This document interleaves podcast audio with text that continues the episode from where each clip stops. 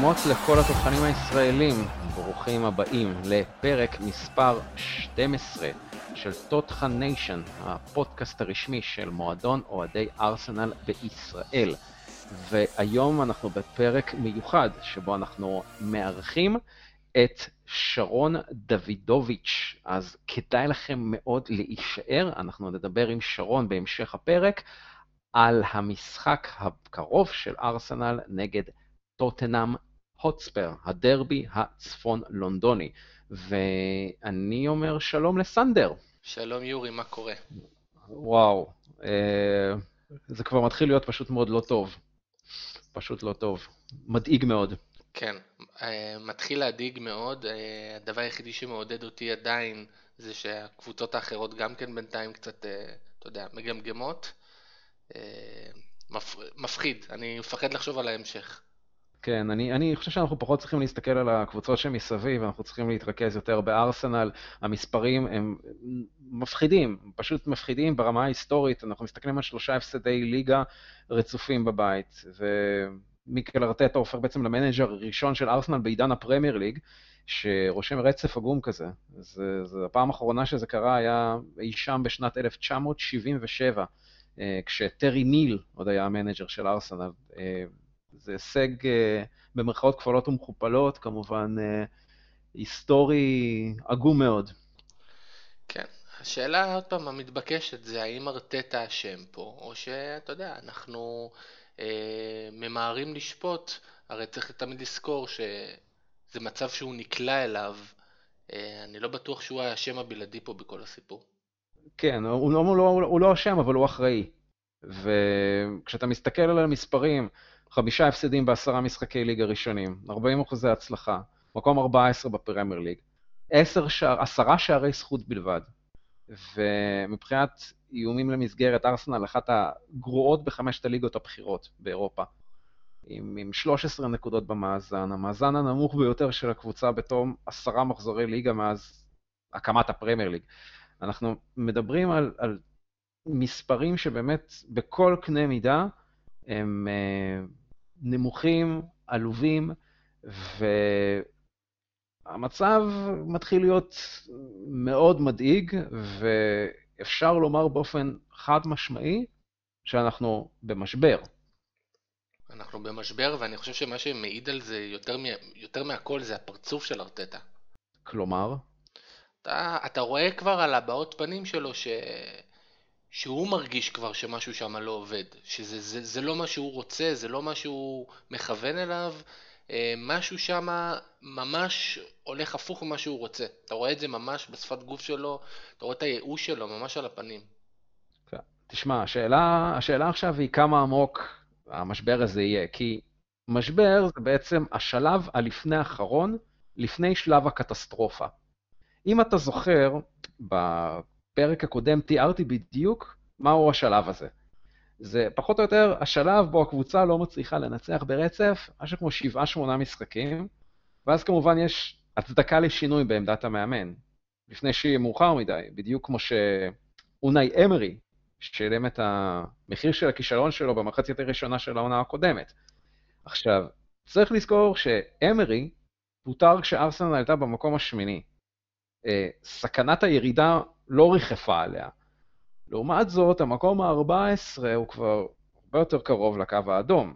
עכשיו, אני באופן אישי לא חושב שנכון להיום צריך לפטר את ארטטה, אבל יש לי המון ביקורת עליו, כי הוא זה שנושא באחריות לאיך שהקבוצה הזאת נראית, ואני חושב שברמת התוצאות, עוד שני הפסדי ליגה עכשיו יכולים לגרום להנהלת ארסנל לשכוח מהתהליך כי אולי יתברר שמדובר בסופו של דבר בתהליך של ירידת ליגה. ולשכוח מחסד הנעורים לארטטה, לשכוח מהזכייה בגביע, כי להזכירך, לואיס ואן חאל זכה עם מנצ'סטר uh, יונייטד בגביע האנגלי ופוטר שבוע לאחר מכן, בגלל שסיים מחוץ לטופ 4. אנטוניו קונטה זכה בגביע האנגלי וסיים מקום חמישי בליגה ואז פוטר. כלומר, זכייה בגביע האנגלי במועדון גדול כבר לא מהווה קלף מספיק חזק להבטחת המשרה, זה בסך הכל איזשהו בונוס. אה, ומאוד יכול להיות שנמצא את עצמנו בעוד שבועיים במקום שפשוט יחייב זעזוע לפני שארסנל אה, נגררת למאבקי הירידה. אני חושב שפיטורים זה הפתרון הכי לא נכון לסיטואציה שבה ארסנל נמצאת. אה, אני חושב שהמצב כל כך רע, שאם עכשיו היית הולך להליך שאתה בעצם מפטר את המאמן, אז לא רק ששחקנים, הרי היום אנחנו נורא מתקשים להביא שחקנים. אה, עזוב את פארטי, פארטי הגיע, שילמנו את המחיר שהוא רצה, וכנראה הובטחו לו כל מיני דברים, אה, אבל אתה יודע, שחקנים היום לא ממהרים להגיע לארסנל. עכשיו, כשאתה רואה את מה שקורה עם אוזיל, ומה שקורה עם עוד כמה שחקנים שלא משותפים, אם זה סוקרטיס וכל הספינת שבקושי משתתף, ואתה אומר לעצמך, עכשיו גם יפטרו את ארטטה, ואנחנו נראים רע, מי ירצה לבוא אלינו? זה, זה, הספינה רק תטבע יותר, ואני כן חושב שזה הזמן וזה המקום לתת לו להמשיך, גם אם זה ימשיך בצורה הזאתי, כי צריך לקוות לפחות שזה מפה רק יתרומם, ושהוא יצליח איכשהו בחלון העברות להביא איזה משהו שיוציא אותנו מהבור. אמ, שיצליח מנגד גם כמובן לשמור על המרחק הסביר הזה מה, מהטופ 4. אני יודע שכרגע זה בגדר פנטזיה ובכלל אה, זה מגוחך שאני מדבר על זה, אבל מצד שני, אתה יודע, המרחק הזה שהוא סביר, זה, זה, זה טוב, זה נותן איזושהי תקווה ו, ואני בטוח שאתה יודע, רכש נכון, אה, שיגיע, אם יגיע, יכול, יכול, יכול להרים אותנו. תשמע, הלוואי, הלוואי וזה יקרה, אבל אני מאוד חושש, ואני גם חושש שהמשחק הביתי מול ברנלי בעוד שבוע וחצי עשוי לחרוץ את הגורל של ארטטה, כי תבוסה לטוטנאם בדרבי במחזור הקרוב, שזה תסריט ריאלי לכל הדעות, בצירוף הפסד ביתי לקבוצה תחתית, או אפילו תיקו לא משכנע במשחק הזה, זה כבר משהו שיהיה קשה מאוד לעבור על סדר היום. אה, אנחנו כבר רואים לא מעט סדקים באימון בארטטה בקרב האוהדים, במדיה החברתית, וזה נותן את אותותיו בלחץ, בכל מה שקשור לקבלת ההחלטות של הבורד, של ההנהלה. אמנם הרוב בקרב האוהדים עדיין רוצה לראות את ארטטה בתפקיד, אבל הסדקים הללו נוצרים או מתעצמים ממשחק למשחק בחודש וחצי האחרונים, וארטטה צריך עכשיו למצוא uh, פתרונות להרבה מאוד בעיות. ואתה uh, יודע, אני ככה מסתכל על, או מקשיב יותר נכון, לארטטה uh, במה שהוא אומר ככה ברעיון שהגיע בסוף המשחק, כשהוא נשאל בכל מה שקשור.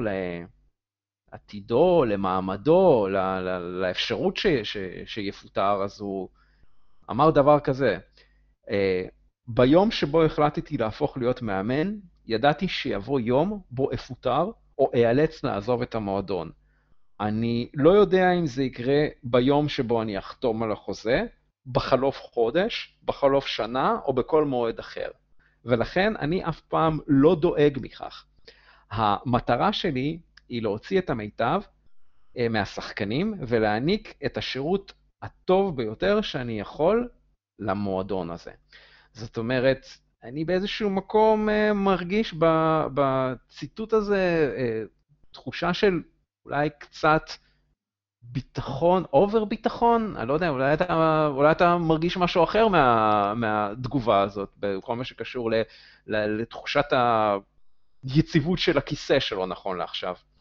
דווקא אני, אני שומע במשפט הזה בדיוק את ההפך. אני שומע במשפט okay. אוקיי. הזה, אה, רמזו לי כבר שאני, זאת אומרת, אה, אני אולי, אם אני אמשיך ככה, אני אמצא את עצמי מחוץ למועדון, אז הוא אומר שהוא ידע כבר מראש שזה או שיפטרו אותו, או שהוא יעזוב מתי שהוא ירצה. כאילו, הרי למה שהוא יעלה את הנושא הזה בכלל? אתה מבין למה אני, לאן אני חותר? הרי... כן. כי אין סיבה שהוא ידבר על זה כל עוד זה לא על הפרק. לגמרי, לגמרי. טוב, אנחנו, מה שנקרא, נראה, נראה לאיזה כיוון הרוח נושבת כאן, ואני רוצה ככה להפנות את השאלה הזאת גם למאזינים שלנו. אה, ואני ככה רוצה לשאול אתכם, מה, מה אתם חושבים? אם אתם עדיין מאמינים בתהליך וחושבים שארטטה צריך להמשיך לאמן את ארסנל, או שלדעתכם הגיע הזמן לומר לו שלום ולהיפרד.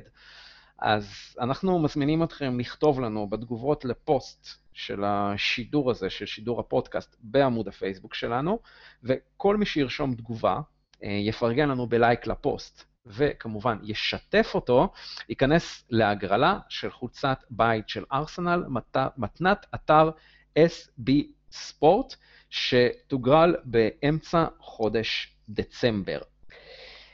Uh, טוב, אז אנחנו uh, ככה רוצים אולי ככה להתעמק קצת יותר ב, במשחק uh, עצמו uh, נגד וולפס, וקודם כל הרשמים שלך, סנדר, איך אתה התרשמת ממה שהלך שם? טוב, אז uh, תראה, היו דברים שנורא נורא הרתיחו אותי במהלך המשחק, uh, במיוחד החילופים של ארטטה. אה, או יותר נכון, הזמנים של החילופים של ארטטה, שאמרתי לעצמי, מה, כאילו, למה מחכים? זאת אומרת, כן, אני אתן דוגמה. עזוב רגע את הולדינג שנכנס במקום דוד לואיז, חילוף כפוי, זה מובן מאליו, על זה אני לא מדבר בכלל. אני מדבר כרגע על החילוף של לקזט. דקה 80, ארטטה מחליט להכניס את לקזט כשאנחנו בפיגור, מוציא את ג'קה, עכשיו אני שואל את עצמי, למה אתה מחכה? הרי החילוף הזה היה צריך לקרות 20 דקות קודם לכן. אם לא יותר. אם לא יותר, בדיוק. עכשיו, כל מאמן אחר, כשהוא בפיגור בליגה האנגלית, אם אתה תראה קבוצה כמו צ'לסי, כמו סיטי, כמו ליברפול, זה לא משהו שאומרים, טוב, דקה 80 נראה, אולי נכניס איזה חלוץ וננסה להתמודד עם, ה, עם התוצאה. לא, הם כבר במחצית עושים את השינוי. עכשיו, למה אתם מחכים? אני, אני, זה דברים שאני לא מצליח להבין. עכשיו, נלסון נכנס, למשל זה חילוף היה חילוף טוב לדעתי, הוא תרם, לעומת וויליאן ש, שדווקא היה בסדר. לפעמים אני לא מצליח להבין את החילופים האלה, שלמה אתה מוציא שחקן התקפה ומכניס שחקן התקפה אחר? הרי אנחנו בפיגור. תוציא שחקן הגנה, זה כבר לא משנה אם נחטוף עוד אחד. כן. שמע, אה, מנקודת המבט שלי, הבעיה היא שארסנל, כפי שהיא נראתה מול וולס, וגם בשלבים לא מעטים מהמשחק נגד אסטון וילה, לצערי היא מזכירה מאוד את הקבוצה של אונאי אמרי, בדיוק באותה נקודת זמן לפני שנה. שפת הגוף של השחקנים, ובעיקר של הקפטן שלה, או במיאנג, משדרת תסכול במקרה הטוב ואדישות במקרה היותר גרוע. כולם עם הראש והכתפיים למטה נראים שבורים מנטלית. כלומר, אין לה את האנרגיות שקבוצה צריכה כדי לחזור מפיגור במשחק כדורגל. וכשחוסר האנרגיה הזו פוגש את חוסר יכולת, התוצאות בהתאם. ואני מדבר גם על היכולת הקבוצתית וגם על היכולת הפרסונלית. הרי דיברנו על תהליכים, ועד לפני חודשיים זיהינו שיפור, אתה יודע, בנקודות מסוימות, כמו היכולת להתגונן כקבוצה ולא לאפשר שערים קלים, היכולת להפעיל לחץ על כל המגרש, היכולת לפתח התקפות מקו השער. כל אלה היו לפחות ניצוצות של התקדמות מסוימת. עכשיו, כשאתה מסתכל על האלמנטים הקבוצתיים הללו במשחקים האחרונים נגד אסטון וילה, נגד וולפס ואפילו נגד לסטר, אתה רואה את זה פחות ופחות. אז זה בצד של היכולת הקבוצתית. עכשיו, לגבי היכולת האישית, אם היו שחקנים מסוימים שהראו התקדמות תחת שרביטו של ארטטה, ואמרת לעצמך, וואלה, עוד יכול לצאת מהם משהו, אתה מסתכל עליהם במשחק נגד וולס ואתה רואה רגרסיה בדיוק לנקודת ההתחלה. אני מדבר בראש ובראשונה כמובן על ג'קה, אה, שקיבל אמון עצום מארטטה, בכך שהוא הועדף על פני גנדוזי וגם על פני אה, טוררה שהושאלו, ואתה רואה איך השחקן הזה עושה כל כך הרבה טעויות בהבנת המשחק. הוא לא אגרסיבי מספיק לכדור במאבקים, ותראה במהלך של השער השני שספגנו כמה הוא רך, ובהרבה מהלכים אחרים פשוט מצלם את מובילי הכדור של וולס במתפרצות. Uh, הוא מעדיף מסירה אחורה לשוער במקום לדחוף קדימה כש, כשהקבוצה שלנו חוטפת כדור. אין, אין, אין לו שום יכולת יצירתית גם לבנות התקפות, שדבר שאבנר עכשיו נואשת אליו, זה פשוט שחקן שמוכיח שהוא לא לרמה של ארסנל. עכשיו, גם סביוס במשחק ממש לא טוב, שחקן שמאז שרטטה הגיע למועדון הפגין שיפור, והנה שוב אנחנו חוזרים לראות את סביוס של פתיחת העונה הקודמת.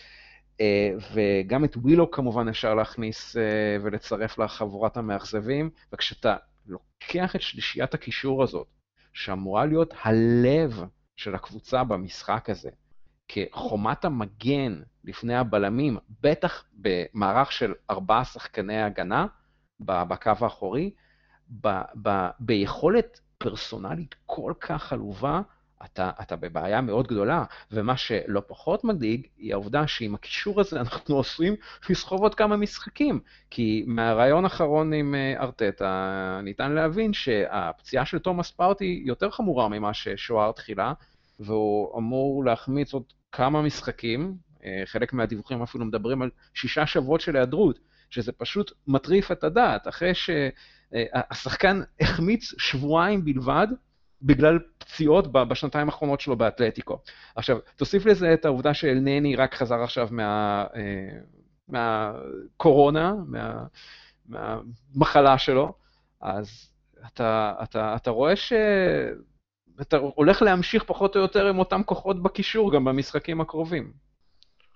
כן, לגבי, קודם כל נתחיל מג'קה, אז אתה צודק לחלוטין עם המסירות אחורה האלה, זה, אני חושב שזה חוסר ביטחון. אני חושב שכבר דרכו עלינו אה, כל כך הרבה בשנתיים, שלוש האחרונים, אה, שהשחקנים שלנו כבר פשוט חסרי ביטחון. הם מעדיפים ללכת אחורה לשוער, מאשר להתקדם קדימה ולהיות חשופים מאחורה. זה, זה כאילו, זה כבר, זה משהו מנטלי, אני כבר לא יודע איך להסביר את זה.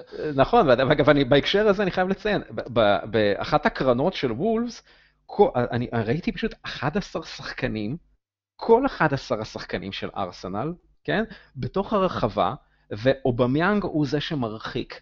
אז איך בדיוק אתה מצפה לכבוש כשהאוריינטציה של הקבוצה שלך כל כך הגנתית? בדיוק, היא סופר הגנתית, ואני חושב שהבעיה גם נובעת מזה שאובמיאנג, תשמע, יש כאלה שאמרו שהחוזה החדש ניפח לו את ה... את האגו, ועכשיו רואים את היכולת האמיתית שלו, וכל מיני קשקושים כאלה. אני לא מאמין שזה קשור כל העניין הזה. אני חושב שגם הוא סובל בדיוק מאותו דבר. הקבוצה במשבר, וזה מוריד גם אותו, הוא גם בן אדם בסופו של דבר. אם אנחנו מחר אה, נביא שלושה ארבעה שחקנים מדהימים, אז אתה תראה את אובמיאנג פורח וכובש המון שערים, זו דעתי לפחות. אבל אני חושב שהבעיה שלנו איתו, כרגע לפחות, שהוא על תקן המנהיג. וכשאתה רואה אותו על המגרש, והוא המנהיג, ואתה רואה את הפרצוף שלו המדוכדך כל הזמן, וכאילו כבר לא מאמין אפילו שיכול לצאת איזה משהו, ואתה רואה את זה גם בדברים, אתה יודע, הוא מקבל כדורים ב... למצב של בעיטה, ואתה רואה אותו כזה קצת כזה, לא יודע, עושה דברים שבנטנר היה עושה, אה, אתה יודע, כאילו חולם או צ'מח או כל מיני חלוצים כאלה שאתה לא רוצה לזכור, ממש לא. אה, כן. וכאילו אתה אומר לעצמך, איפה הוא? הוא? הוא נעלם. ועכשיו, לגבי פארטי, מה שאמרת, דרך אגב, אני חושב שיש לנו איזה נאחס עם פציעות, פשוט עם שחקנים. זה לא משנה, יגיע לנו, מסי יגיע מחר לארסנל, הוא, זהו, ייפצע לשנה. זה, זה, זה חוק. כן, ואתה יודע, אם אנחנו כבר הזכרנו את הנושא הזה של פציעות, אי אפשר, אתה יודע, להתעלם מהאירוע שקרה ממש בתחילת המשחק, ואני ככה רוצה, רוצה מאוד להתייחס אליו. אמ, מדובר כמובן בהתנגשות הראשים הדי מבהילה שאירעה בין אמ, ראול חימנז לדוד לואיז, שהסתיימה כשהראשון איבד את ההכרה שלו ופונה באמבולנס לבית החולים, ושם אובחן לו שבר בגולגולת, שאילץ אותו כמובן לעבור ניתוח. ולעומת זאת, דוד לואיז, שגם הוא נזקק לטיפול רפואי, המשיך לשחק עוד 35 דקות אחרי אותו אירוע, כשראו בבירור שהוא מדמם אה, מעבר לתחבושת ששמו לו על הראש, שנראתה כמו חולצת החוץ של ארסנל. כלומר, גם דוד לואיס חטף חתיכת פגיעה בראש. שאגב, גם מונעת ממנו לשחק ביום חמישי מול רפיד וינה באירופית, ואני שואל, למה לכל הרוחות מיקל ארטטה העדיף להשאיר אותו במצב הזה על המגרש? הרי היו לו שלושה חילופים אפשריים באותה נקודת זמן. כשיש לו על הספסל את רוב הולדינג, שזה לא איזה מוסטפי או איזה בלם מהנוער, אז למה לקחת את הסיכון? למה, למה לסכן גם את השחקן וגם את הקבוצה ולהמשיך עם לואיז? תשמע, יש פציעות בכדורגל לפעמים שהן לא שגרתיות בכלל, וזה בדיוק אחד מה, מהמקרים האלה. יש פציעות שפשוט מסכנות חיים, ואני מעציב אותי שהצוות המקצועי קיבל החלטה לתת ללואיז להמשיך. אה, תשמע, הוא פייטר, כן? רואים את זה עליו. הוא שחקן שלא מוותר, והוא... אבל כבר בנגיעה הראשונה שלו אתה רואה שהוא בא, נגח באיזה כדור, ואתה רואה את הפחד. למה אתם ממשיכים איתו בכלל? אני לא מצליח להבין את קבלת ההחלטות, למה לסכן אותו, למה לסכן את המשחק, למה, למה אתם לא עושים את החילוף?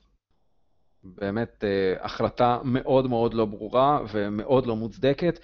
וצריך לזכור, תראה, במצבים של פגיעת ראש במהלך משחק, ואגב, זה לא משנה אם מדובר בפגיעה מנגיחה של שחקן אחר, או מכדור שפוגע בראש בעוצמה, כי פציעת ראש הן חלק מהמשחק כמו כל פציעה אחרת, והן לא מכוונות, ועשויות לקרות בכל משחק נתון.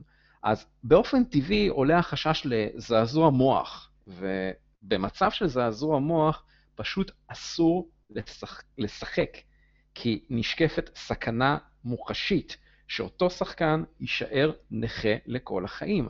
עכשיו צריך להבין שזעזוע מוח מתרחש כאשר המוח מתנגש בדפנות של הגולגולת בעקבות מכה חזקה אה, או טלטול חזק של הראש. והגלים של המכה למעשה נספגים בכל המוח וגורמים לשיבוש בהורמונים ובפעילות החשמלית שלו. וזה כמובן מביא להשלכות כמו פגיעה בתפיסה המרחבית, בראייה ובמערכת העצבים. עכשיו, אדם שחווה זעזוע מוח יכול בכלל לא להיות מודע לכך בדקות הראשונות. אה, לכאורה, הוא נראה, אתה יודע, חיצונית, בסדר גמור, בדיוק כמו שדוד לואיז, כאילו, בסך הכל, וואלה, לא, לא איזה שכוב על הדשא או משהו כזה. הוא מרגיש טוב, אבל אף אחד, כולל הצוות הרפואי של הקבוצה, ובטח לא המאמן, לא יכול, בלי ציוד מתאים, שבמגרש, כן? ואנחנו מדברים על ציוד שיש רק בבית חולים, אה, ובלי בדיקות מקיפות, לדעת שאכן לא קרה כאן משהו חמור, כמו זעזוע מוח. ולצערנו, אה, כבר היינו עדים לפציעות ראש, לא קלות, בעשור האחרון בפרמייר ליג, אם זה ריין מייסון, שחווה שבר בגולגולת ונאלץ לפרוש בכלל ממשחק פעיל, או אם זה אנדי ווילקנסון, שחקן לשעבר של סטוק אה, סיטי, שנאלץ לפרוש בגלל זעזוע מוח ש... שהוא פשוט לא הצליח להשתקם ממנו, ונותר עם אה, נזקים אה, פיזיולוגיים ונוירולוגיים לכל החיים. וכמובן יש את פטר צ'ך שאנחנו כל כך מכירים, שחווה פציעת ראש, ולמזלו יכול היה להשתקם וחזר לשחק עם קסדה. ואולי המקרה הכי מפורסם הוא זה של אה, כריסטופר אה, קרמר בגמר של אה, מונדיאל 2014 בין גרמניה לארגנטינה, שבה הקשר הגרמני ספג פציעת ראש בלסת, המשיך לשחק, וכעבור כמה דקות שאל את שופט המשחק, איפה אני נמצא, והאם אני בגמר הגביע העולמי? כן, זה, זה, זה, זה, זה מקרים באמת עצובים. ו, ואני חושב שככל ש... קורים יותר מקרים כאלה בכדורגל ו- ו- ובספורט בכלל בעולם, החוקרים והרופאים לא משאירים מקום לספק. כשיש פגיעת ראש, אסור בתכלית האיסור לשחקן להמשיך לשחק. והוא צריך להילקח לבדיקות בבית החולים מיידית, או לכל הפחות לאזור אה, של חדרי הטיפולים, חדרי הרופאים באיצטדיון, ששם בשנים האחרונות, אגב, אה, הוסיפו ציוד מתאים לבדיקות ראשוניות במקרים של אה, פגיעות ראש, וחשוב להדגיש שאין כאן מקום לשיקול דעת. אה, בטיחותם הרפואית של השחקנים קודמת לכל, וזה לא מפתיע, אגב, שאגודת אה, פגיעות הראש בבריטניה, כן, יש דבר כזה, אה, הוציאה הודעה גינוי רשמית, שבה היא גינתה את הישארותו של דוד לואיז על המגרש. כן, אני, אני שואל שאלה אחרת, הרי הדבר הזה, זה, זה גם לא צריך להיות ברמת הקבוצה, עזוב עכשיו ארטטה, צוות מקצועי, עזוב את השטויות האלה. זה צריך להיות ברמת הליגה, ברמת ה... זאת אומרת, השופט. שופט מזהה פגיעה כזאתי, הוא צריך לקבוע, זאת אומרת, כמובן זה צריך להיות בסמכותו, כן, מה שאני אומר, אבל זה צריך להיות בסמכות השופט להחליט, השחקן הזה לא ממשיך, אתם צריכים להחליף אותו. זאת אומרת, כן. ש- שלא יהיה מצב בכלל ש- שקבוצה מאינטרס כזה או אחר אומרת לא, לא, הוא חשוב לנו, אנחנו צריכים אותו על המגרש, או הוא נראה לנו בסדר. יש פציעות שבהן לא משחקים עם זה, פשוט. נכון, לא משחקים, מה גם ש- שנראה בבירור שלאורך כל 30 הדקות בהן המשיך דוד לואי לשחק, הוא כמעט נמנע ממגע, אה, בראשו, בגופו, מה שזה לא יהיה. ואפשר היה גם לראות את זה בשער הראשון, אה, שוויון, סליחה, ש- ש- שכבשנו. אה, שלואיז מתרחק ממש מהאזור כדי לא לנגוח. תסתכל נכון. גם על שני השערים שספגנו, הוא נראה שם מאוד רך, כאילו חושש ממגע. אז אפילו ברמה המקצועית יש פה שחקן שלא יכול לתת לך 100% מעצמו. מעבר לעניין הסיכון הבריאותי, לטווח הארוך ש- ש- ש- שדיברנו עליו, אז גם כאן ממש לא חסרה ביקורת על קבלת ההחלטות של אה, ארטטה. זה, זה קבלת החלטות שגויה, אין ספק, הם לא צריכים לחכות עם החילוף עד המחצית. אה, זה חוכמה להגיד דברים בדיעבד, אני לא יודע מה היה שם באמת בזמן אמת. אה, יכול להיות שגם דוד לואיז לחץ להישאר, אין לי מושג, אבל גם, גם אם כן, עדיין היו צריכים להחליף אותו. זאת אומרת, זה לא... אתה רואה ששחקן שני מפונה לבית חולים, כנראה שהיה פה פגיעה רצינית. לגמרי, אין פה, אין אה, אין פה שום מקום לסיכונים, ו... זה, אני מקווה מאוד שילמדו מאוד מה, מהמקרה הזה, כן. אה, בטח בכל מה שקשור לצוות המקצועי של הארסנל. היה לנו גם משהו די משעשע במשחק, אני חייב לציין, אני לא יודע אם שמת לב, שמת לב לחולצה של אה, לנו? מחדל החולצה של לנו? אה, הוא שיחק עם חולצת החוץ של שחקני השדה שלנו. נכון. טוב, אז למי שלא שם לב, אז כמו שיורי אמר, באמת, לנו לבש את חולצת החוץ הלבנה שלנו בזמן המשחק, וזה היה נראה לא מקצועי ובטח שבטח מגוחך, אז uh, ניסיתי ככה לבדוק מה, מה הוביל לדבר הזה, אז מסתבר שמבחינת החוקה, שוער צריך ללבוש צבע שהוא שונה מצבעו של השוער בצד השני, ומצבעם של השחקנים בשתי הקבוצות. אוקיי. Okay. אה, אז זה מצד אחד. מצד שני, מה שקרה פה זה מחדל. וולפס הגיעו למשחק הזה עם חולצת שוער בצבע ירוק, ולא הכינו מבעוד מועד איזשהו חולצת ספייר, זאת אומרת למקרה וקורה איזושהי בלבלה כזאת. אז על פניו האחריות הייתה בצד שלהם. אבל, מנגד, ארסנל לא נערכה כראוי למשחק הזה, והכינה רק חולצה אחת בצבע אחד, שזה הצבע הירוק גם כן, אה, במקום צבע שחור בנוסף. אה, ומה שקרה, אה, לפני המשחק בעצם השופטים שבעצם באים ובודקים את התלבושות של שני הצדדים, ראו שלשני הקבוצות יש שוערים עם צבע זהה, אה, וביקשו מוולס להחליף צבע, אבל לוולס לא היה שום צבע spare. אז הוחלט שארסנל תחליף, אבל לארסנל גם לא היה חולצה spare. הלכו בעצם לחנות, ולא היה חולצת שוער במידה שלנו. אז לקחו חולצה חוץ, בצבע לבן, והדפיסו את השם שלנו, ועלינו עם חולצת חוץ, צבע לבן החולצה.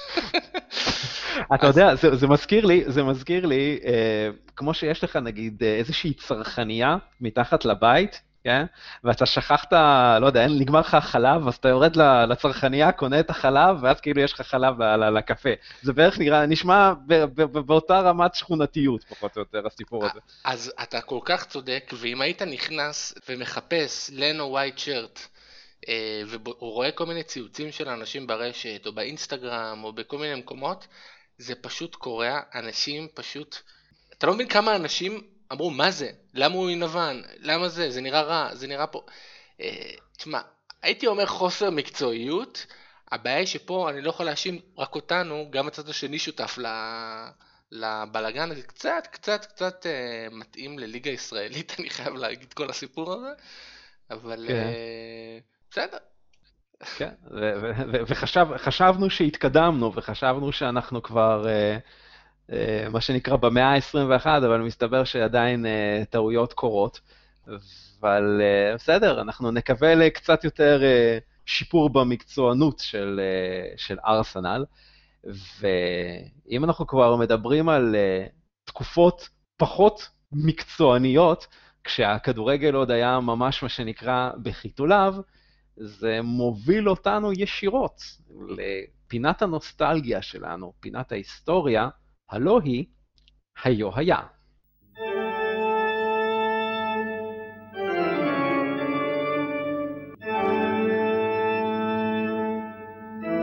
אוקיי, השנה היא 1909, בדיוק לפני 111 שנים, ארסנל משחקת את משחק, משחק הדרבי הראשון שלה בעצם, נגד טוטנאם. בשבוע okay. אוקיי. טוטנאם. כן, אה? יפה. דרבי, דרבי צפון לונדוני ראשון, אי פעם. אי פעם, והמשחק הזה הסתיים בתוצאה 1-0 לארסנל כמובן. Mm-hmm. ניצחנו משערו של וולטר הנרי לורנס, מודה שאני לא מכיר את השם. אבל, זה, אבל זה מדהים שגם אז היינו אה, מיומנים בכל מה שקשור לשחקנים עם שמות משולשים, כמו אלכס אוקסלי צ'מברלן למיניהם, ואמיל סמית ראו וכל אלה, אז גם אז כנראה זה איפשהו היה מאוד מאוד חזק בגנים של ארסנל. ממש ממש ככה, אה, וזהו, ואז אה, נקראנו עוד, זה עוד בתקופת הוולביץ' ארסנל. אה, זהו, אני קונה 1-0 ביום ראשון, אז אני מאוד מאוד אשמח אם נחזיר את ההיסטוריה.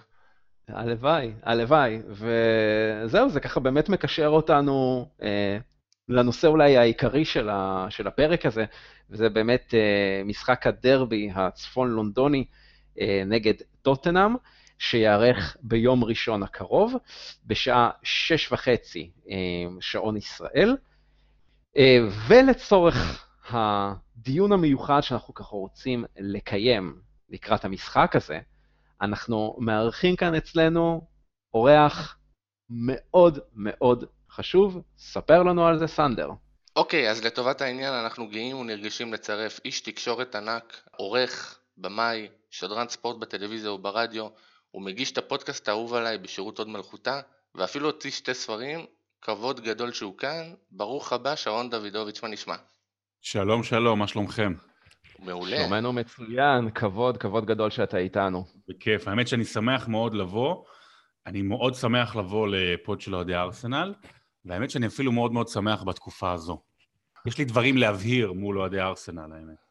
אוקיי, זה מייצר לא, ככה לא, ציפייה. לא, דווקא, דווקא, דווקא משהו טוב, דווקא משהו טוב. אני, אני אגיד לכם מה, אני, קודם כל אני, אני, אני נמצא, אני באמת, שנים ארוכות מאז שהתחלתי מה שנקרא, לשדר באופן ישיר ולסקר וכתבות והכול. אני נמצא כמעט בכל הפורומים של כל הקבוצות כדורגל הגדולות. אה, אני נורא נורא מתעניין במה שאוהדים כותבים, אני גם...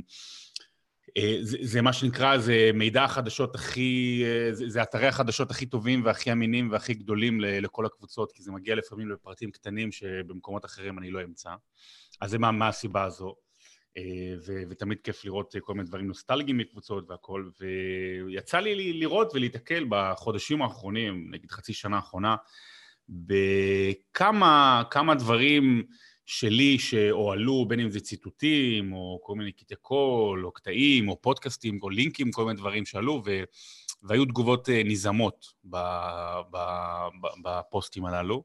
לפעמים היו תגובות נורא ענייניות, לפעמים היו תגובות אה, נורא עוקצניות ו- ו- וכועסות, והיה לי חשוב להבהיר כמה דברים, כאילו, לגבי ארסנל, במובן הזה שאין מה לעשות, אה, כשאתה מנתח ומבקר באופן רציף את ארסנל כל שבוע בחצי שנה, השנה האחרונה, בכלל בשנים האחרונות נגיד את זה כך, לצערנו אין הרבה דברים טובים לומר. ולפעמים לפעמים אה, מנתחים את זה בצורה יותר רצינית, לפעמים זה קצת יותר צחוקים, אה, אבל העניין הוא שאני... לבוא ולהגיד אם אני בטעות אומר דברים, אה, כאילו לחשוב שאני אומר דברים אולי לא בצורה לא עניינית, או כי אני אוהד קבוצה או, או אחרת, אז חשוב לי לבוא ולהבהיר שאני לא אוהד אף קבוצה בפרמייר ליג, אני נורא מחבב את ווטפורד, אבל היא כבר לא בווד פרמייר ליג. אה, ואני לא אוהב יותר את יונייטד ושונא פחות את ארסנל, ושונא יותר את הארסנל. אני מאוד מאוד אוהב את ארסנל ב, ואת, ואת המקום ההיסטורי שלה בפרמייר ליג. זאת אומרת, אני חושב שהיא הקבוצה השנייה הכי גדולה מאז שקמה לה הפרמייר ליג, מבחינת חשיבות, מבחינת הקבוצה שהביאה אוהדים, מבחינת הקבוצה שיצרה את כמות האוהדים אולי הכי גדולה ב, ב, באזור בני גילנו, נגיד, זה ככה כאילו אזור ה-27 עד 40, משהו כזה, בגלל הכדורגל הגדול של סוף שנות ה-90 ו-2000. וזו קבוצה שחשוב מאוד שהיא תחזור לבמה, אבל אין מה לעשות, לפעמים אומרים אה, דברים לא נעימים. כן, טוב, זה בסך הכל די עניין טבעי, ויכול להיות שבאמת יאמרו היום גם דברים לא כל כך נעימים. יכול מאוד להיות, אנחנו לא נסתם מדרכנו ומהאמת. לגמרי, לגמרי. אז אנחנו, אז אנחנו מוכנים, מה שנקרא, לצאת לדרך, ובואו נתחיל קודם כל לדבר על הפתיחה המטורפת הזאת של העונה באופן כללי. אה, אנחנו מוצאים את טוטנאם נאבקת פסגת טבלת הפרמייר ליג, ונשאלת השאלה, האם לדעתך הליגה העונה חלשה, או שאולי אפילו לקרוא לזה תחרותית יותר, או שטוטנאם באמת חזקה, אה, או שבכלל זה בכלל עניין של קורונה שטרפה כאן את כל הקלפים. תראה, אתה מדבר על טוטנאם, אבל בוא נדבר על, אה, על אה, אתה יודע, על ההבדל בין מקום ראשון כרגע למקום תשיעי, הוא חמש נקודות שלמקום התשיעי יש משחק חסר, שזה מנצ'סטר יונייטד. זאת אומרת, זה... אנחנו רואים את זה בכל מקום, אנחנו רואים את זה בליגה הישראלית, לדוגמה, אתה יודע, מכבי פתח תקווה, קריית שמונה, אתה רואה את זה אפילו בליגת האלופות. יש, אנחנו הולכים לקראת מחזור אחרון בליגת האלופות, ומעולם לא היה כל כך הרבה, אה, כל כך, כל כך הרבה הכרעות שנשארו עד למחזור האחרון. אין מה לעשות, זה עולם שונה, זה צפוף יותר, אנשים מתקשים, אנשים אה, בבידוד, אנשים חוזרים מקורונה, זו מחלה אחרת, ההכנה של הגדולות לפעמים הייתה יותר קצרה, זה, זה עולם אחר לגמרי שאנחנו, אין לנו את הכלים אפילו לנתח את מה שקורה. זה מצד אחד. ומצד שני, אם אתה שואל לגבי טוטנאם, אז כן, היא התחזקה. היא התחזקה, היא התחזקה במפתיע, אה, צריך לומר, אה, זה לאו דווקא הרכישה של גארד בייל, אוקיי, שעדיין לא נכנס באמת לעניינים ולא תמיד פותח, זה יותר מה שקורה בתוך הקבוצה, וזה יותר, יותר איזושהי הסתגלות של דברים שקורים בפנים, שזה מישהו כמו אויביארג, שבאמת, אני, אני מודה שאני ראיתי אותו כ, כרכישה מאוד בינונית, אבל הוא מאוד מאוד מפתיע, אה, ובאמת עושה את העבודה שמוריניו צריך שמישהו יעשה, אני קצת מגזים, אבל סטייל כזה, כמו בקבוצות הגדולות של מוריניו מקללה, כזה.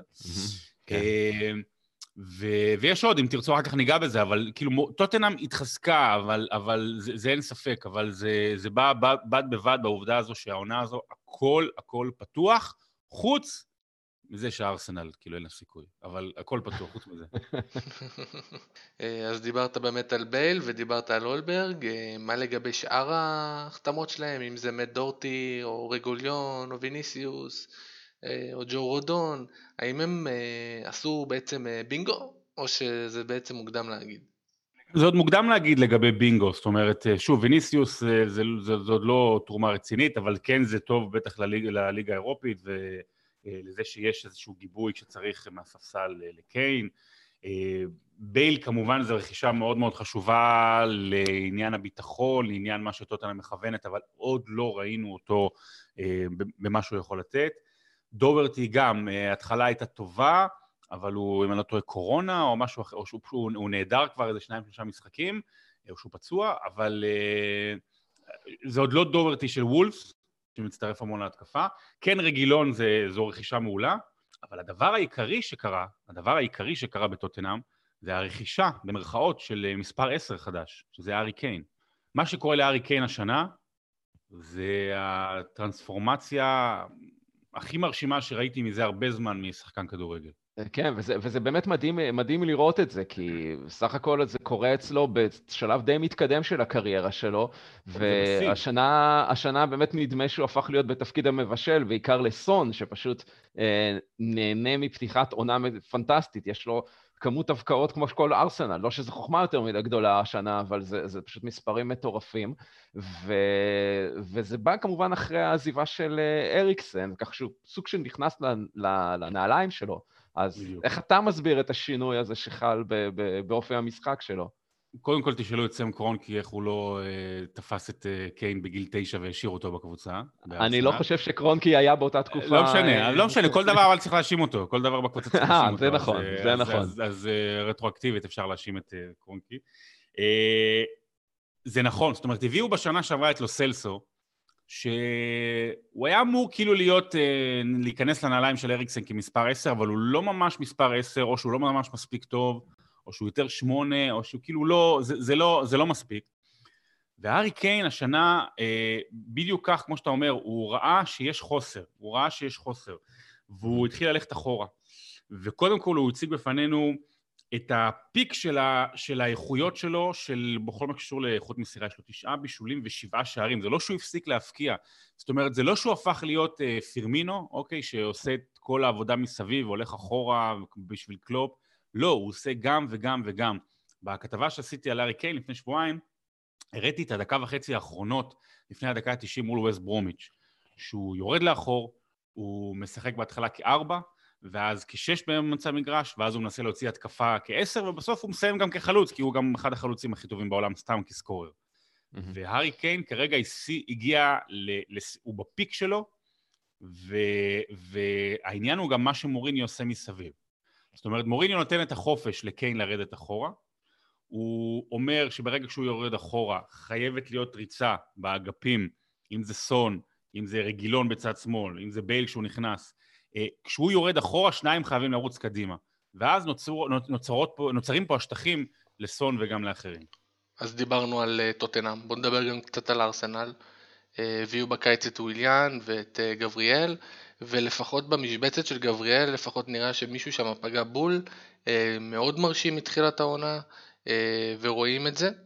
אה, מנגד, וויליאן, בינתיים, מלבד ההופעה המרשימה שהייתה לו במחזור הפתיחה, הוא די נעלם, וכל פעם משנים לו את התפקיד על המגרש, ויש שיגידו שהוא סוג של פלופ.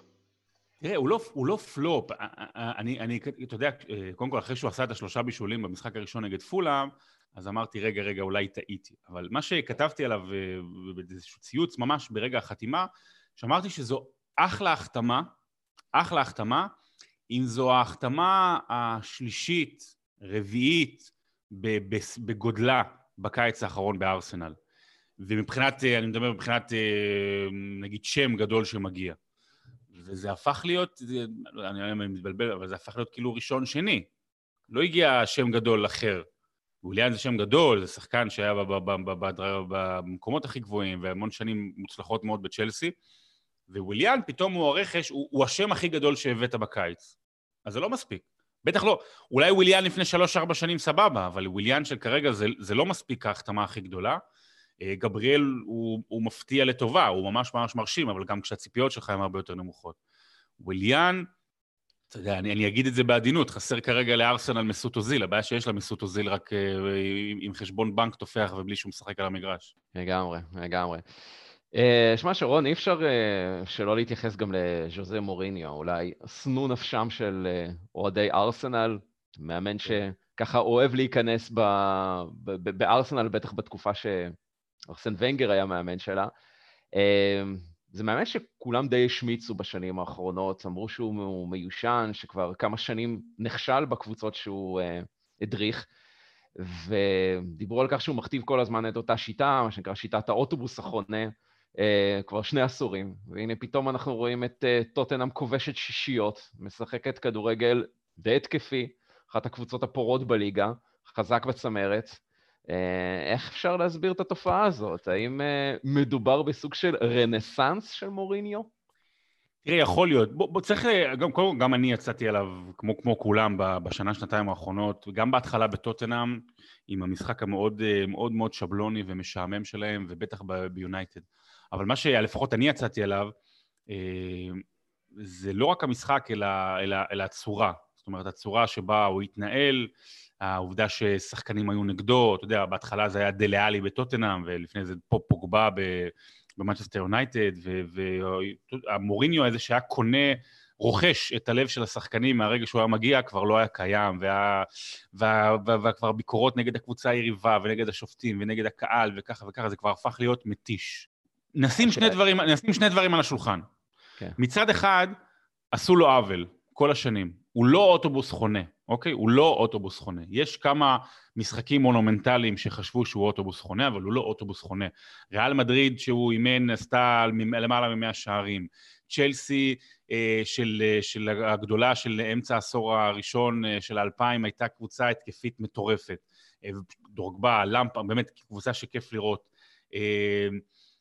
והוא כן יש לו את, ה, את, היכולות, את, את, את היכולות ההתקפיות האלה, וכמו שהוא אומר על קיין וגם על חלוצים, תראו איזה חלוצים גדולים היו לו וכמה שערים הם כבשו. אז זה מצד אחד.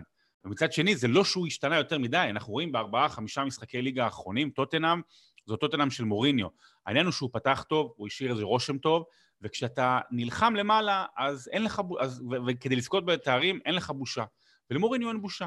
ואם צריך קו של שבעה שחקנים מול צ'לסי בסטמפורד ברידג', אז הוא יעשה קו של שבעה שחקנים מול אה, צ'לסי בסטמפורד ברידג' כדי להשיג את הנקודה, והנה בשני משחקים האחרונים, סיטי בבית, צ'לסי בחוץ, ארבע נקודות, זה הצלחה גדולה, יש לו עכשיו עוד שני משחקים קשים, ארסנל וליברפול, ואחרי זה נדע באמת לאן פניה של טוטנאם מועדות. אז מוריניו, הוא לא שינה את עורו מעולם, זה אותו מוריניו, וגם מי שאוהב אותו וגם מי ששונא אותו, לא יכול בלעדיו. מוריניו זה תיארתי את זה באחד הפודקאסטים, זה הקנטונה של הפרמייר ליג. מה שקנטונה עשה לפרמייר ליג בשנים הראשונות מבחינת כל ההשפעה על הליגה, מוריניו עושה על הפרמייר ליג בכל מה שקשור להשפעה על מאמנים ועל מאמנים גדולים שרוצים להגיע לכאן. ואני רק אגיד עוד משהו אחד על מוריניו, יש איזושהי תחושה שהוא עושה סגירת מעגל. כי מוריניו של טוטנאם מאוד מאוד מזכיר את מוריניו של פורטו. שוב הוא אנדרדוג, אבל הוא לא מצייר את עצמו כאנדרדוג בכוח, אתה יודע, הוא גם כשהיה בריאל מדריד mm-hmm. ויונייטד הוא מצייר את עצמו באנדרדוג, אבל אתה בקבוצות הכי גדולות בעולם. הוא באמת אנדרדוג. וזה, וזה מוריניו ש, שחי בצורה אחרת לגמרי והרבה יותר קל להתחבר אליו. זה באשר למוריניו. אה, לגבי ארטטה, התחיל את העונה קצת בצורה צולעת. אה, חוץ מהמשחקים הראשונים אנחנו נראים די רע, והשאלה היא האם אפשר לבוא אליו באמת באיזושהי אצבע מאשימה, כי הכל נראה בינתיים כמו איזה בלאגן אחד גדול. קודם כל, קודם כל הבן אדם, הבלאגן קיים, וזה לא משנה מי היה מגיע, הוא היה נכנס לתוך הבלאגן הזה. תראו, אני, אני שנה לפני שהוא, שהוא מונה, אמרתי שכשאמרי ילך, אם הוא ילך, אז ארטטה צריך להגיע, וכשהוא הגיע שמחתי מאוד עבור ארסנל, ואני חושב שבטח החצי שנה הראשונה, גם אם התוצאות היו פחות טובות, השינוי היה, היה מאוד מאוד משמעותי. זה מאמן שהוא אני אוהב את ההתנהלות שלו, אני אוהב את ההתנהלות התקשורתית שלו, אני אוהב את ההתנהלות איך זה מול השחקנים, אני שמעתי אותו בהמון רעיונות, איך, איך אה, הפילוסופיית משחק שלו, אני מאוד מתחבר אליה, הוא למד באופן יש קרוב מפפ גברדיולה, וזה הבית ספר הכי טוב כרגע שיש כנראה בכדורגל. אני מודה שבשבועות האחרונים גם הביטחון שלי וגם של אה, האנשים שהכי, שהכי מאמינים בארטטה יורד, כי, כי התוצאות לא טובות, אבל אני עדיין חושב שהוא הוא הפתרון לארסנל, אבל הוא לא הפתרון היחידי לארסנל. יש כל כך הרבה בעיות אחרות שצריך לתקן. יש, אה, יש חורים שחורים שנוצרו בארסנל, שמרוב... זה, אני... אני עולה לי בראש, אה, מה שקורה כרגע בארסנל זה קצת כמו מה שקורה באזור של ים המלח. יש כל כך הרבה אה, בולענים, אוקיי, הכל כל כך בולענים, שאתה מפחד שכל ים המלח יתרסק וייפול. אחלה אנלוגיה. כן, אני רק חשבתי על זה, זה טוב. אה, זאת אומרת, אתה יודע, בולענים למשל של... כל מיני דברים קטנים וגדולים. למשל, כמובן, הבולענים של מסות אוזיל. שאיך איך מועדון מגיע למצב שהמשתכר הכי גבוה בקבוצה, אולי אפילו בליגה, לא בסגל של, של, של המועדון. איך הגענו למצב כזה? איך הגענו למצב כזה שכל הקהל, כולם, כל הפרשנים, כולם אומרים, רגע, דוד לואיז זה לא בלם מוביל זה לא, זה לא שחקן שאמור להיות בלם מוביל כרגע בקריירה שלו בפרמייר ליג, עם כל הטעויות שהוא עושה, ואחרי העונה שעברה. אבל נותנים לו עוד עונה, לעוד חוזה, והשנה הוא פעם כן הרכב, פעם לא, פעם כן מרסק קרשים לאנשים, פעם לא. ג'קה, גרנית ג'קה, אחרי כל מה שקרה, גם עם הקהל, עם הסרט קפטן, עם האכזבה העצומה שיש ממנו, למה הוא עדיין, אולי הוא אפילו סימבול לארסנל של השנים האחרונות. כאילו, הוא, הוא התקווה הגדולה, אני לא מדבר כבר על הסכומים האדירים שהוא, שהוא, שהוא מרוויח. עוד בולען זה, זה פפה. ששוב, פה ארסנל, וזה מה שנקודה מעניינת, ארסנל ניסתה לעשות, אה, נגיד איזה אקזיט, כמו שליברפול עשו ויונייטד עשו. זאת אומרת, הסכומים הגדולים, ליברפול 80, 75 מיליון על ונדייק, מגווייר 80 על, אה, יונייטד 80 על מגווייר. דרך אגב, אני חושב שמגווייר ביחס ל-80 זה קשה לכמת האם הצלחה או לא, אבל אני חושב שהוא כן עושה טוב מאוד ליונייטד מאז שהוא הגיע בשנה שעברה. אבל מה שהם עשו, והסכומים הגדולים שהם הוציאו, זה על אנשים מוכחים בפרמייר ליג, נכון? בקבוצות קטנות, אבל מוכחים בפרמייר ליג. וארסנל הלכה על מישהו שלא הרבה מכירים, אה, בחור צעיר, מהליגה הצרפתית, 72 מיליון פאונד, אם אני לא טועה. נכון. אה, וזה משהו שארסנל לא מוציאה, זאת אומרת, ארסנל אין לה את התקציבים של, או לפחות היא לא רוצה להוציא את התקציבים של הגדולות, וכשהיא כבר עושה את זה, וטוב שהיא עשתה את זה, אבל היא נפלה בגדול. אז יש פה כמה בולענים, ששוב, תחליף ארטטה, תביא מישהו אחר, גם עוד פעם, יש פה בולען הכי גדול, זה שכרגע, וזה הדבר הכי עצוב לגבי ארסנל, היא כרגע במצב שאם ארטטה הולך, את מי היא תביא? אם אני פוצ'טינו, ויש לי שתיים, שלוש אופציות, אני לא מעדיף כרגע ללכת לארסנל. זאת אומרת, ארסנל במקום כיום, מבחינת הסגל, מבחינת מה שהיא משדרת החוצה, שהיא לא יכולה להביא world class coach. וזו הבעיה הגדולה, ומשם צריך להתחיל לבנות מחדש. אוקיי, okay, ואם כבר דיברת על הקטע הזה של, של, של שינוי, אם, אם בכלל שינוי אפשרי, איפה אתה חושב שאמור להיות הסף, כלומר הקו האדום? איפה באמת ארסנל צריכה לסמן לעצמה, לפחות מבחינת ההנהלה, אה, לגבי ארטטה, אתה אומר. איזה, כן, לגבי ארטטה, בדיוק. איפה, איפה בדיוק היא, היא אמורה להגדיר לעצמה את ההגדרה הזאת של קטסטרופה, ו... מה שנקרא, להפסיק את האמון בו ואת האמון בתהליך הזה שארטטה מוביל, ובאמת אה, לזעזע את המערכת. אתה אומר קו אדום, אז לצערי הקו האדום נמצא לא רחוק, זאת אומרת, אם אתה מדבר על קו אדום. Mm-hmm. למטה, בפרמייר, לא, אבל, אבל אני אגיד את זה כך. ארסנל לא תלחם נגד הירידה ולא תרד, והיא תהיה לה גם, יהיו לו תקופות טובות יותר. אה, אני חושב שאירופה, זה, זה, זה, זאת אומרת, אם יש כישלון באירופה, כמו שנגיד היה עם אולימפיאקוס, נכון? זה היה שנה שעברה, כבר מי זוכר נכון, עם כל הקורונה, נכון, אבל. אבל, אבל, אבל משהו, משהו בסגנון הזה, זה, זה, זה יהיה באמת אה, קו שבר רציני, שוב, באמת כישלון. היא צריכה, לס...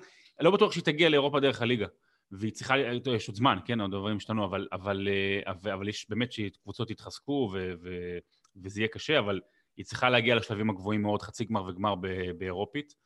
אה, וזה גם, זה הדבר הראשון, והדבר השני זה כל מה שקשור מול השחקנים. כי, מולה, כי עם מונאי אמרי, אפילו שאולי התוצאות היו במאזנים טובות יותר, הרגשת והיו דיווחים על כך שהשחקנים לא איתו, חדר הלבשה, כל השטויות האלה. אם שם זה יאבד, אז זה כבר משהו, משהו רציני. אבל אני לא רואה את זה קורה, אני לא רואה את זה קורה. יש כמה דברים אה, קטנים יחסית, שארסנל יכולה לבנות כבר עכשיו, והיא צריכה לבנות בשלבים. היא צריכה קודם כל, הדבר הראשון, הדבר הראשון, איך מחזירים את אובמיאנג. זה הדבר הראשון, איך? משנים מקום, מישהו לידו, לא יודע, איך מחזירים את אובמיאנג, זה הדבר ראשון. דבר שני, איך הופכים מישהו כמו סאקה לשחקן מרכזי, איך נותנים לו את הביטחון שיש לו ברגליים נכון, גם בגיל הצעיר, 18-19, להפוך להיות שחקן מרכזי, כי זה טוב לעכשיו וזה טוב לעתיד לארסנל. דבר שלישי זה מרכז השדה. איך אתה הופך את מרכז השדה שלך מכל האכזבות שהיו ועדיין בתוך הקבוצה, ללא רק כאלה שממושמעים טקטית מאחור, ואתה יודע, זה הדבר העיקרי שארטטה כן עשה בחצי שנה או שנה שהוא כבר כמעט נמצא, כמעט שנה, ההגנה השתפרה פלאים. אם זוכרים את מה שהיה בסוף עם אמרי, זה היה, זה היה מביך, אבל ההגנה השתפרה פלאים, מינוס הטעויות של דוד לואיז. אה, איך, איך הופכים את מרכז ההגנה לגם קצת יצירתי, הקישור, סליחה, ליצירתי, לכאלה שיוצאים קדימה ולא רק מוסרים אחורה. אז יש פה כמה שלבים קטנים עוד לפני הבנייה והסגל והדברים מסביב. אוקיי. Okay. אמ, um, ככה, שאלה שלנו בתור אוהדי ארסנל, אתה יודע, אולי קצת אפילו מפחיד אפילו uh, לבטא בקול רם, אבל אני בכל זאת אשתדל לנסח אותה. האם לדעתך טוטנאם היא קבוצה שמסוגלת השנה לקחת אליפות בפרמייר ליג? היא, אני, בגלל שאנחנו באוהדי ארסנל, אז אני יכול להגיד את זה, היא, היא תזכה בתואר המועמדת לאליפות. יהיה לה, אוקיי. ברון גביעים יהיה לה את המועמדות לאליפות. אה, היא מסוגלת? כן, היא מסוגלת. זאת אומרת, אה, אנחנו נדע את זה בעוד שבועיים, אחרי שני המשחקים הקרובים, האם זה דבר אמיתי. שוב, היא, היא מסוגלת הרבה בגלל מה שקורה וה, והחולשה של קבוצות אחרות, וסיטי וליברפול ו, וגם, וגם יונייטד, החולשה של קבוצות אחרות, אז היא יכולה. אה, ואתה יודע, כמספר סיפורים, כעיתונאי, mm-hmm. כשדר, אה, אני חושב שאני צר לי להגיד את זה, אבל הסיפור הכי טוב של העונה יהיה אם טוטנאם תזכה באליפות. אה, מבחינת הקבוצה, מבחינת מוריניו, מבחינת הארי קיין, זה, וגם גארד בייל, זה מבחינת סיפור, אין פה בכלל ספק ש, שאוהבי הסיפורים צריכים לרצות שטוטנאם תזכה באליפות, אלא אם הם אוהדי ארסנל. אפרופו סיפורים, זה מזכיר קצת את העונה שבסוף אה, לסטר לקחה את האליפות. גם אז ארסנל וטוטנאם היו איתם עד הסוף, אז אה, אולי בסוף אה, לסטר תיקח אליפות. יש מישהו כתב בוואטסאפ, באחד הוואטסאפים שאני נמצא, שהיא היחידה שהייתה במאבק דו-ראשי, מאבק דו-ראשי עם לסטר, וסיימה במקום השלישי. אז, אז יפה. האמת שאני חייב לומר, באותה עונה, אני, אני משדר, פרמייר uh, ליג משדר תשע שנים בערך, שמונה שנים, והמשחק הגדול האמיתי הראשון, הגדול גדול שעשיתי, היה טוטנאם ארסנל, המשחק ב-2016, במרץ, שזה נחשב לדרבי הכי גדול אי פעם, כי כאילו זה דרבי ששתי הקבוצות עדיין היו במאבק אליפות. ומי שמנצחת אז מתקרבת ללסטר. כמובן שיצא תיקו, אבל היה משחק ענק. אז אני זוכר טוב מאוד את העונה הזו, וארסנל וטוטנאם, וארסנל הייתה שמחה לחזור לאזורים הללו. לחלוטין, לחלוטין. ובאמת אה, לקראת המשחק הקרוב, אה, בוא נדבר קצת על איך אתה רואה את הדינמיקה של המשחק הזה, אה, איך, הוא, איך אתה רואה אותו מתפתח למעשה, מה המגמות שאתה ככה צופה. אני גם חייב, אני חייב להגיד שאני דווקא, זה היה מפתיע, אני דווקא הולך עם ארסנל במשחק הזה. אה, ראינו את ארטטה במשחקים בסוף שנה שעברה מול הגדולות, גם השנה אני חושב, אבל מול הגדולות, בטח בגביע. ארסנל יודעת להתמודד כאנדרדוג כרגע, יודעת להתמודד מול הגדולות. היא יודעת מה לעשות כשהקבוצה השנייה יותר עם הכדור, טוטנאם פחות. אה, יש לה קו הגנה, בניגוד לקבוצות כאלה כמו סאות'המפטון ואחרות, קו הגנה יותר נמוך לארסנל, אז, אז אה, זה יקשה מאוד על, על טוטנאם ועל סגנון המשחק שלה, אני בטוח. אני חושב שהדבר העיקרי, וזה מה שראינו למפארד וצ'לסי עשו במשחק האחרון, זה באמת איך אתה מש, מש, משבית את קיין לא באזור הרחבה, כי שם אתה לא תצליח, כאילו, בהצלחה. אה, ראינו את קיין מקבל כדורים במרכז, במרכז השדה, אפילו עשרה מטרים לפני כמה מחצית המגרש, ופשוט מוצאים מתפרצות. ראינו הרבה גולים כאלה, המשחק, אה, משחק לפני זה, אני לא זוכר, אבל... אה, נגד סיטי, סליחה, נגד סיטי. היציאה שלו מתפרצת והכדור שם ללוסלסו, פשוט, פשוט ענק. וצ'לסי, ראית, יש שחקן אחד לפחות עליו. הפעם, מזמן, לפני איזה 20 שנה, היה נהוג עוד אה, שמירה אישית בכדורגל, היה כזה דבר. אה, אין, אין, אין כבר דבר כזה, אבל אה, משהו בסגנון. צריך מישהו שכשהוא מקבל כדור בעיגול של האמצע, מישהו צריך להיות עליו, או באזורים הללו, הוא לא יכול להתחיל לנהל את ההתקפה. אם תעשו את זה, אז זה כבר ייתן, ייתן הרבה. טוב, אז בוא נקנח בהימורים. שרון, מה אתה אומר? אה, כמה ייגמר המשחק הזה? אני, אני, אני, אני מתלבט בין, בין תיקו, אחת-אחת, לבין אה, שתיים-אחת. אני, אני חושב, אני הולך על שתיים-אחת לארסנל. וואו. אני הולך על שתיים-אחת לארסנל. הפתעת. תראה, אני, אני בדרך כלל נותן איזשהם הימורים אה, אופטימיים, לפחות בכל המחזורים הראשונים של העונה, וכל פעם שהייתי נותן הימור אופטימי, אז ארסנל הייתה חוטפת בראש. אז uh, הפעם אני אלך על הימור פסימי, אולי אולי הימור ריאלי יותר, ואני דווקא צופה הפסד לארסנל במשחק הזה, אולי הפסד אפילו בכמה שערים, בהפרש של כמה שערים. הימור שלי, הימור שלי, 3-1 לטוטנאם. וואו, וואו, וואו. סנדר. בוא נגיד ככה, אני קונה 1-0 לטוטנאם. קונה 1-0 לטוטנאם. לצערי. אה, המצב שלא נתפרק שם. אני הגעתי באמת במצב, המצב שלכם באמת לא, גרוע, אה? שמע, המצב מאוד מאוד מדאיג, וגם דיברנו על זה ככה בתחילת הפרק, וזה באמת, אה, זה חתיכת משבר, וזה חתיכת משבר שהוא על סף הקטסטרופה עוד מעט, ולא מעט אוהדים כבר מה שנקרא, איבדו את האמון שלהם במערכת, איבדו את האמון בארטטה, בשחקנים. אמ, כבר קוראים לפיטורי המאמן, וקשה לראות איך, איך, איך ארטטה מחלץ את עצמו מתוך הבור הזה, כי הבור הזה הופך להיות עמוק יותר ויותר ממחזור למחזור. אה, ברור שתוצאה טובה מול טוטנאם אה, עשויה כמובן לעצור את כדור השלג הזה, ואנחנו כולנו מקווים, אבל כרגע זה פשוט מאוד נהיה חמור יותר ויותר ממחזור למחזור, ובגלל זה קצת קשה לנו לראות את זה דווקא קורה מול טוטנאם, בטח שלא כן. מדובר במשחק ביתי, בטח במשחק שאין בו קהל אה, תומך של ארסנל, שאולי יכול, אתה יודע, באיזשהו מקום להוות איזשהו פקטור. יהיו אלפיים, לא, יהיו אלפיים. אבל אלפיים אוהדי טוטנאם, טוטנאם, כן. כן, כן. לא, לא, לא ברור אם הם בכלל יוכלו אה, לשיר, ו- כן. ואם יהיה לזה בכלל איזשהו אפקט, כי דיברנו על זה גם בפרק הקודם, שאם אתה מסתכל נגיד על הפוטבול האמריקאי, על, אה, על צטודיונים כמו בפלורידה, שיש שם אפשרות להכניס אה, כמות מסוימת של קהל, אין, אין לזה פקטור, זאת אומרת שאתה משחק באיצטדיון ריק, או כן. משחק באיצטדיון עם אלפיים אנשים, שבכלל לא מורשים לשיר, אלא ניצבים שם כמו בובות קרטון, אז, אז אין, אין שם, אין יותר מדי הבדל. תשמע, אני, אני, אני אסגור מעגל, אני רק אגיד שגם ניצחון על טוטנאם לא ישנה שום דבר, זאת אומרת, בארסנל. אה, היו גם בשנה שעברה וגם הגביע וזה, יש כל מיני כזה הבלחות. אני זוכר למשל, תחילת שנה שעברה, את המשחק נגד אסטון וילה, שהיה אחד המשחקים הכי טובים של השנה, את החזרה פעמיים מפיגור, ואז הניצחון דקה 90 עם הכדור חופשי, אם אני לא טועה, שלו במיאנג, ו-3-2, וטוררה אה, נתן שם משחק ענק, ורק כבר ראיתי הודעות של אוהדי ארסנל, ווואו, וחזרנו, מבינים, ולפחות יש אופי, ו... וכל כל, כל איזה עשרה משחקים או משהו כזה יש איזה הבלחה, אבל... ואז, ואז אתה יודע, זה, זה חוזר לסורו. אז אני אסגור מעגל למה שהתחלתי בהתחלה, אתה יודע, כש... כשאוהדי ארסנל יורדים על הקבוצה שלהם המון שנים, אז זה בסדר, כי א', מותר להם, אבל זה, זה איזושהי הלקאה עצמית, וכשמישהו בא מבחוץ ו... ואומר איזה משהו אה, דומה, אז הוא מקבל בראש, כי לא אסור. אבל אני אסגור ואני אגיד משהו שאני גם נורא חרד לארסנל, ואמרתי אותו ב... מהלב לפני חצי שנה באחד הפודקאסטים בשירות הוד מלכותה, mm-hmm. שארסנל צריכה להבין שלא לעולם חוסן. זאת אומרת, סליחה על הקלישאה, אבל זאת אומרת שזה שהיא ארסנל, וזה שהיא אימפריה וזה שהיא גדולה, זה לא מבטיח לה שכל שנה היא תתמודד על ה top 4, או בסדר, תהיה top 6 בעונות רעות וזה. יש קבוצות גדולות מאוד שהתרסקו. נוטיגם פורסט, שזכתה פעמיים באליפות אירופה. לידס יונייטד. לידס יונייטד, בדיוק לידס יונייטד, שהייתה שנים, אתה יודע, שם דבר בכדורגל האנגלי, ושנתיים לפני שהתרסקה, אז היא הגיעה לחצי גמר ליגת אלופות. בלקבורן. ארסנל, ארס, ארסנל, יש עוד הרבה דוגמאות, ארסנל היא קבוצה יותר חזקה ויותר בריאה מזה, אפשר להגיד הרבה דברים על קרונקי, אבל לפחות יש איזה בסיס כלכלי, אתה יודע שאתה לא רואה התרסקות באופק.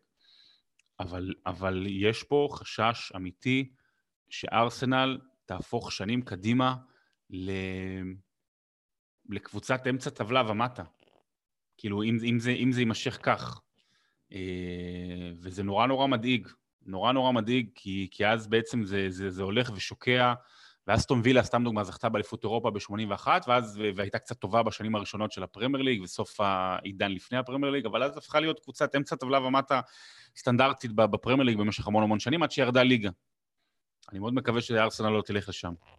כן, גם אנחנו uh, מקווים. טוב, אז uh, בנימה uh, מדאיגה ופסימית זו... ואופטימית זו, עם הניצחון. חשבתי לסיים עם הניצחון על טוטנאם, כן. כן, אבל איכשהו אנחנו ככה, בכל זאת שקענו קצת בפסימיות, אבל בכל זאת uh, נגיד לך המון המון תודה, שרון. כן. אנחנו נהנינו ולמדנו לא מעט. אנחנו מקווים מאוד גם שתהיה לנו הזדמנויות, יהיו לנו הזדמנויות, מה שנקרא, לארח אותך בפרקים עתידיים. בכיף, תודה לכם. מצטרף למה שיורי אמר, היה תענוג ענק, ואתה תמיד מוזמן לחזור אלינו, אה, כמובן אם יש לך זמן. חבר'ה, תודה רבה. טוב, אז בכך הפרק שלנו אה, מגיע לסיומו, וזה הזמן ככה לסיכומים ולתודות. אז אה, בראש ובראשונה אני רוצה ככה להודות למאזינים שלנו ולהזכיר לכולם שעדיין לא מאוחר להיכנס להגרלת חולצה ביתית של ארסנל, מתנת אתר SB ספורט. כל מה שאתם צריכים לעשות זה בעצם להגיב בפוסט של השידור הזה בעמוד הפייסבוק שלנו, כמובן לשתף אותו ולעשות לייק. ככה תוכלו ככה להיכנס להגרלה של החולצה, שתיארך באמצע חודש דצמבר. ובאותה הזדמנות אני אשמח להזכיר לכם לא לשכוח לעשות לנו follow דרך הפלטפורמה בה אתם מקשיבים לנו, בין אם זה בספוטיפיי או בכל פלטפורמה אחרת, ובכך בעצם תיחשפו כל פעם כשיצא פרק חדש, תוכלו לשמוע אותו מיד בתוך האפליקציה שלכם. אוקיי, זמן לתודות, אז אנחנו שוב מודים לשרון דוידוביץ' שהתארח אצלנו. ותודה רבה לך, סנדר. תודה רבה לך, יורי. ותודה רבה לכל המאזינים שלנו. נאחל הרבה מאוד בהצלחה לארסנל השבוע במשחק הדרבי הצפון לונדוני שלה מול טוטנאם. וזהו, תהיו חזקים, תהיו בריאים, תשמרו על עצמכם, ואנחנו נשתמע בפרק הבא. ביי ביי. ביי ביי.